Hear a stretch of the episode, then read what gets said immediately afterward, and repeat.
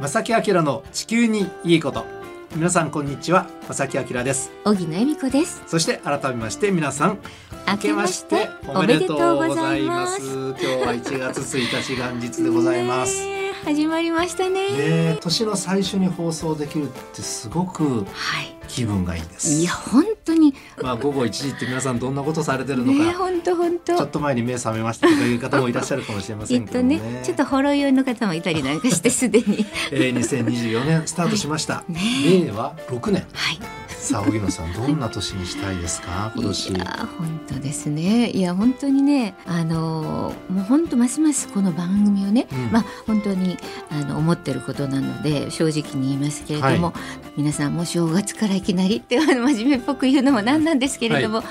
いや皆さんと一緒にねこの時期をよくしていきたいなんか本当まさきさんと一緒にこの番組ねどんどん続けていきたいなーっていう思いが溢れんばかりでございますう。んはい、まあでも僕は今年、まあ、勢いを上げて地球環境保護気候変動対策、うんえーこれはもうしていかなければいけないしこれは行動を起こす年そんな年にしたいではなくてしなければいけない年なのでね本当ですそんな流れの中でこの番組あるということをすごく意識しながら、はい今年はね皆さんとお付き合いいただければと,、い、ただければと思いますが、はいそんな流れの中なんですがはい1月1日から結構シビアな話をします。はい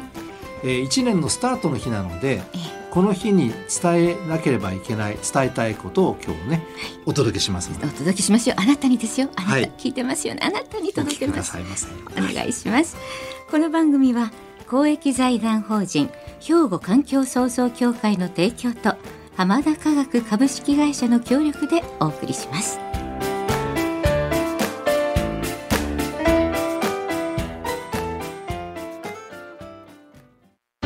兵庫環境創造協会2050年脱炭素社会の実現に向け兵庫カーボンニュートラルセンターとして環境と調和した未来を目指し脱炭素化への取り組みや自然環境の保全再生など皆様と共に進めています環境適合型社会の実現を目指して兵庫環境創造協会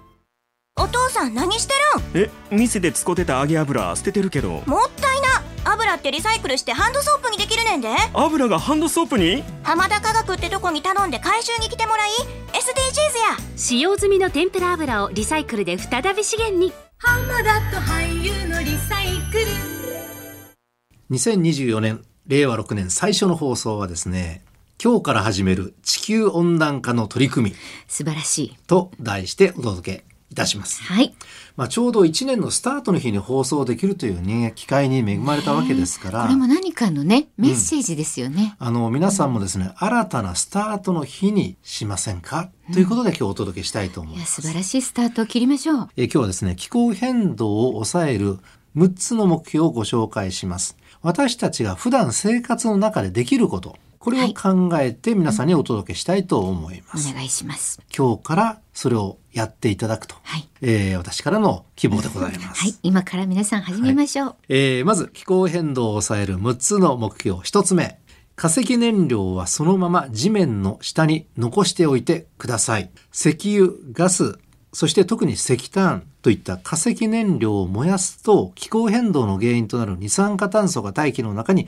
放出されますはい化石燃料を使わないでもともとあった地面の中に残しておくということがすっごく大事なことになります確かに確かにえーではねじゃあ私たちはどうすればいいのかとそうそうどうしたらいい石油ガス石炭を使わない生活にシフトしていくことです再生可能エネルギーを使う生活にすること簡単に言うとですね一番手っ取り早いのはオール電化にすることですうーんうん、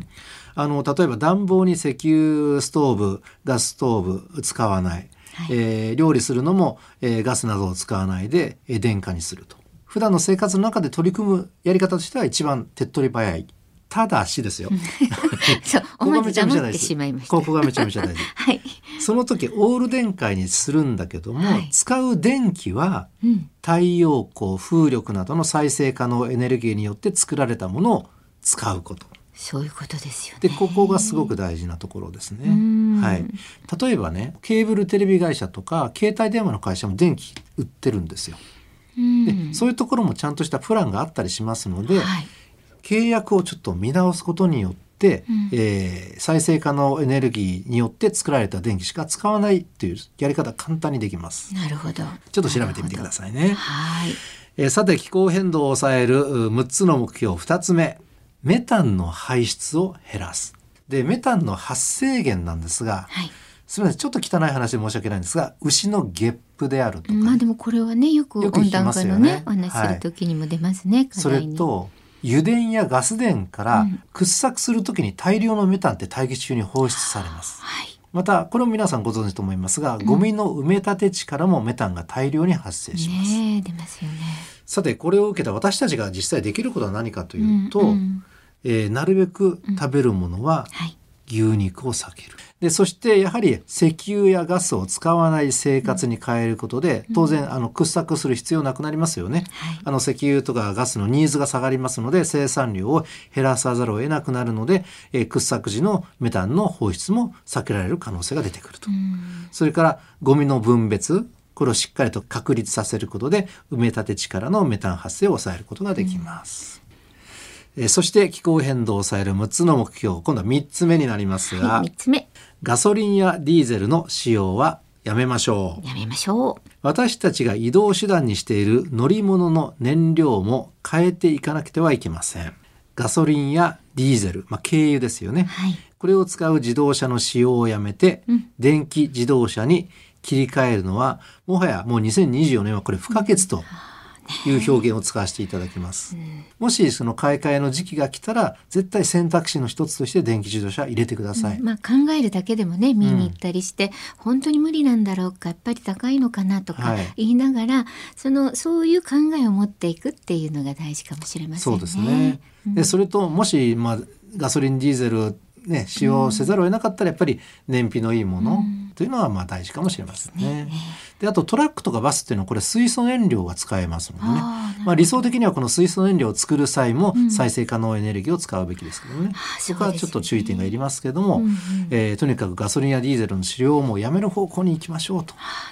ちょっとすぐには無理っていう方多いと思いますけども、うん本当に早ね急にやっていかないと今の気候変動問題、うん抑えることこれできない、もういいなだけじゃなくて、段階にうんねちょっと本当一歩一歩一歩進んでなんとかできるならばやっていきましょうというね。そうですね。であのー普段はねこのラジオを聞いてるんだけど、今日は海外旅行行って てって方も多分いらっしゃるとじゃあ思ういんらっでしすゃよ。るでしょうね。で海外行くには飛行機使わなきゃいけないでしょ、はい、でその航空機用の燃料を、うんこれも結構ね昔に比べたらクリーンな燃料の開発研究って進んでいますよ今ね。本当ですよね。うんはいこの番組でもねお届けしました、はいこの番組支えていただいている浜田科学さん、はいも配色用油から航空機用の燃料を作る取り組みそこうなんれです進めてらっしゃいますよね。そうなんですよご紹介しましたもんね。はい、で、まあ、さらに言えばね、うんこれはその日本列島日本に住んでたらちょっと当てはまらないかもしれませんけどもあの特に大陸ヨーロッパとかはい、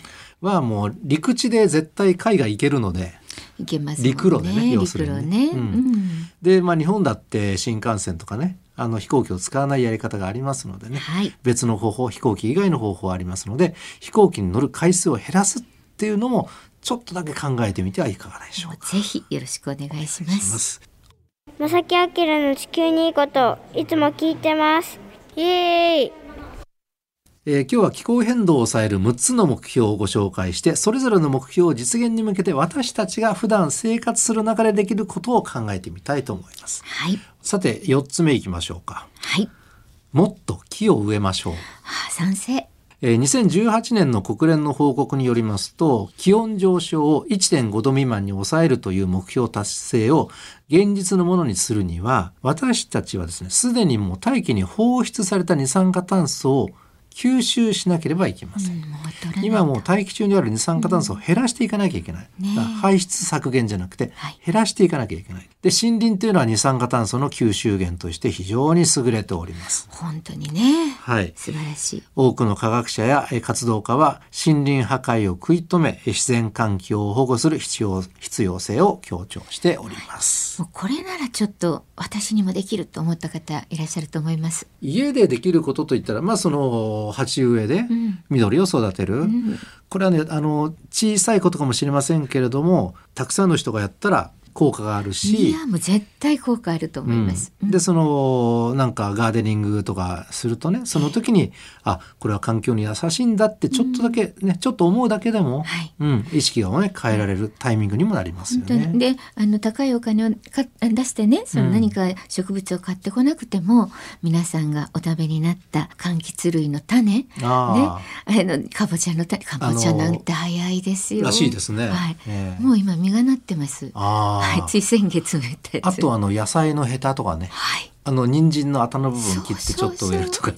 いや、いや本結構当こにねれ。楽しいっていうのもありますそようなんで皆さすよだから楽しんでもできるし、うんそのなんていうか何かお金をかけたりとかっていうしんどい思い何か我慢してとかそういうのじゃなくて、うんあのぜひあの今あるもので本当にゴミの対策にもなりますし、はいね、それを生けたらあの土にね植えたらしっかり芽が出てくると本当に可愛いですからね食費を減らすことにもつながりますから本ね。当に本当育ちますよ皆あさとん。あの少しだ けいやもうちょっと頑張りたいって方は、はい例えば植林ボランティアあそれにいいですね参加することですね。うんえそれから町の緑化に努めること。はいちょっとあの市役所とかね区役所とか覗いてみてね、ええどんな緑化ねう取り組みしてんのかなどんな運動してんのかなみたいなのをちょっと覗いてみるといいですね。ねえであのそれはちょっとこうやっぱり意識がねえー必要かもしれませんけどもでもね一番僕の中で大事と思ってるのはその今ある森林日本にある森林についての理解を深めることで知識を、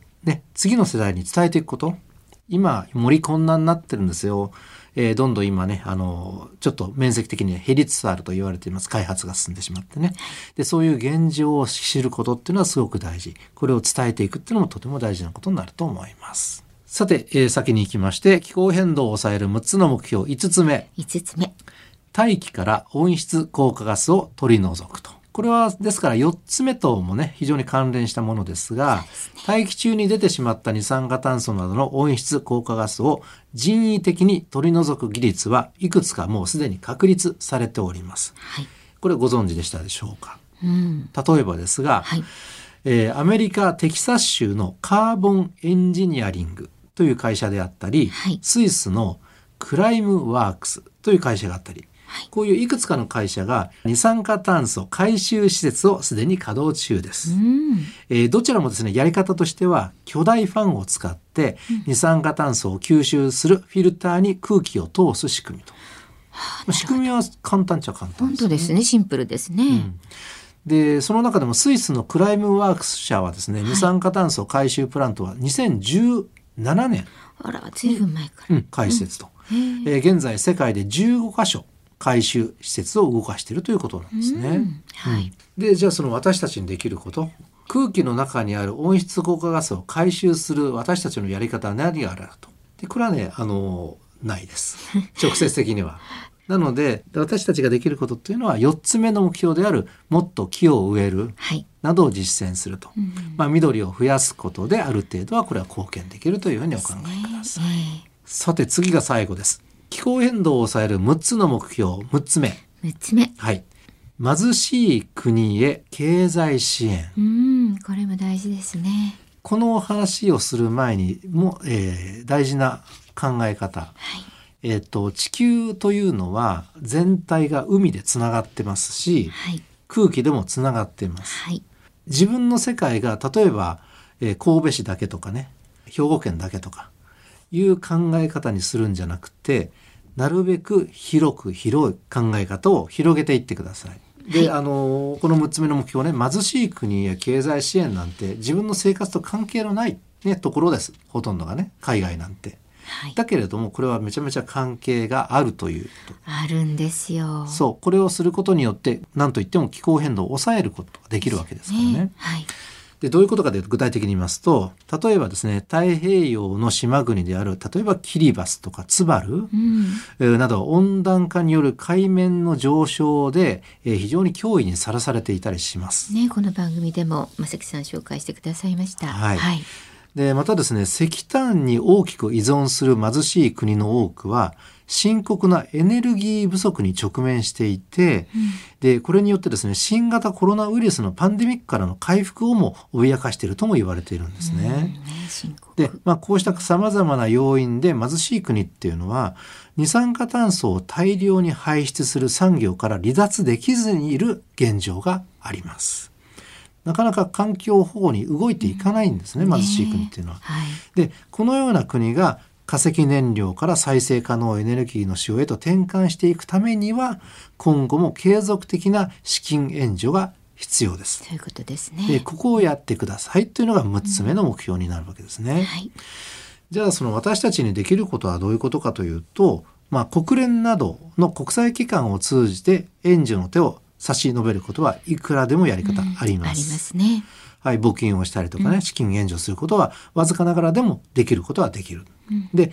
その前に、あの、先ほども少し同じようなお話をしましたけども、大事なことは、まず視点を広げること、視野を広げること。大事ですよね。そう。うん特に若い人たちっていうのは、えー割と高齢者に比べて、えー自分は国際人だっていう意識が高いそうです。まあ結構あの SNS 情報もね、あるからね。で、世界の情報を得ることできますもんね。はいで、これ詳しくはね、来週ちょっとお届けできるかなと思うんですそうが、ですか。はい、はい。あのそういうなれ流れがあったりしますのでなるべく視野を広げていただくこと、海外にも目に目を向けて海外の動きっていうのをしっかりと敏感に受け止めてください。まあ、温暖化の影響を受けて強く受けてしまっている国、こういう国があるんだということを自分のこととして思っていただくとありがたいなと。遠い知らないことじゃなくて、ね、本当に関係があるんだよっていうことですね。そうですね、ん今回ね6つお届けしたわけなんですが、まずエネルギーは再生可能エネルギーを使ってください、変えてください、もうオール電化でも再生可能エネルギー。ははいい。はい。それから移動手段をちょっと考えてみてください。ガソリン、軽油、ディーゼル車、うん。使わない方向にできれば使わない方向でお願いします。それから食文化、文化と言わなくてもいいかな、食を見直す。はい。牛肉よりもお 魚、うん代替肉などもありうん。ます。はい、あります。それから緑を増やしましょう、街にと。ねえこれは本当にすぐにでもできると思います。そう、んでねこれ例えば食を見直すなんてこれ健康にもいいですしね、うんうんうん、それから移動手段を変えるってこれも例えば自転車はちょっと乗ろうかって言ったらこれも健康にもいいわけいいでですすよよ。ね。歩いてもいいですしね。はい、結構一石二鳥の部分とかありますのでね、はいあの2024年はちょっとだけ皆さん意識を変えていただければいいかなと思います。まあ今日のいくつかのキーワードをもとにですね、2024年の計画をね立てていただければというふうに思います。はい、できることからでいいですはからい、ね。そうすると皆さんも、いわゆる地球人、はい、 まあ、国際人というか国際人。近づくということなのでね、はい、えー僕の目標はこれも大きな一つになっております兵庫環境創造協会2050年脱炭素社会の実現に向け兵庫カーボンニュートラルセンターとして環境と調和した未来を目指し脱炭素化への取り組みや自然環境の保全再生など皆様と共に進めています環境適合型社会の実現を目指して兵庫環境創造協会お父さん何してるんえ店で使ってた揚げ油捨ててるけどもったいな油ってリサイクルしてハンドソープにできるねんで油がハンドソープに浜田科学ってとこに頼んで回収に来てもらい SDGs や使用済みの天ぷら油をリサイクルで再び資源にえーさてここで番組にいただいたお便りをね紹介したいと思いますはい、もう早速お正月から皆さん、はいたくさんありがとうございまありがとうごす。ざいますえーまさきさん、荻野さん、こんにち は。こんにちは おめでとうございます明けましておめでとうございます今日はたまたま便利だったお掃除アイテムをご紹介しますと来たんですけれどもね、まあお正月から何か始めましょうということで、うん素晴らしい。それはね、 ウェットティッシュなんだそうです。うんうん、あの基本的にコンビニとかでも断りますし出かける時おしぼりは持参していくので、はいあのす捨てるものっていうのはもらわないようにしてるんですが、この方ねケイさんです。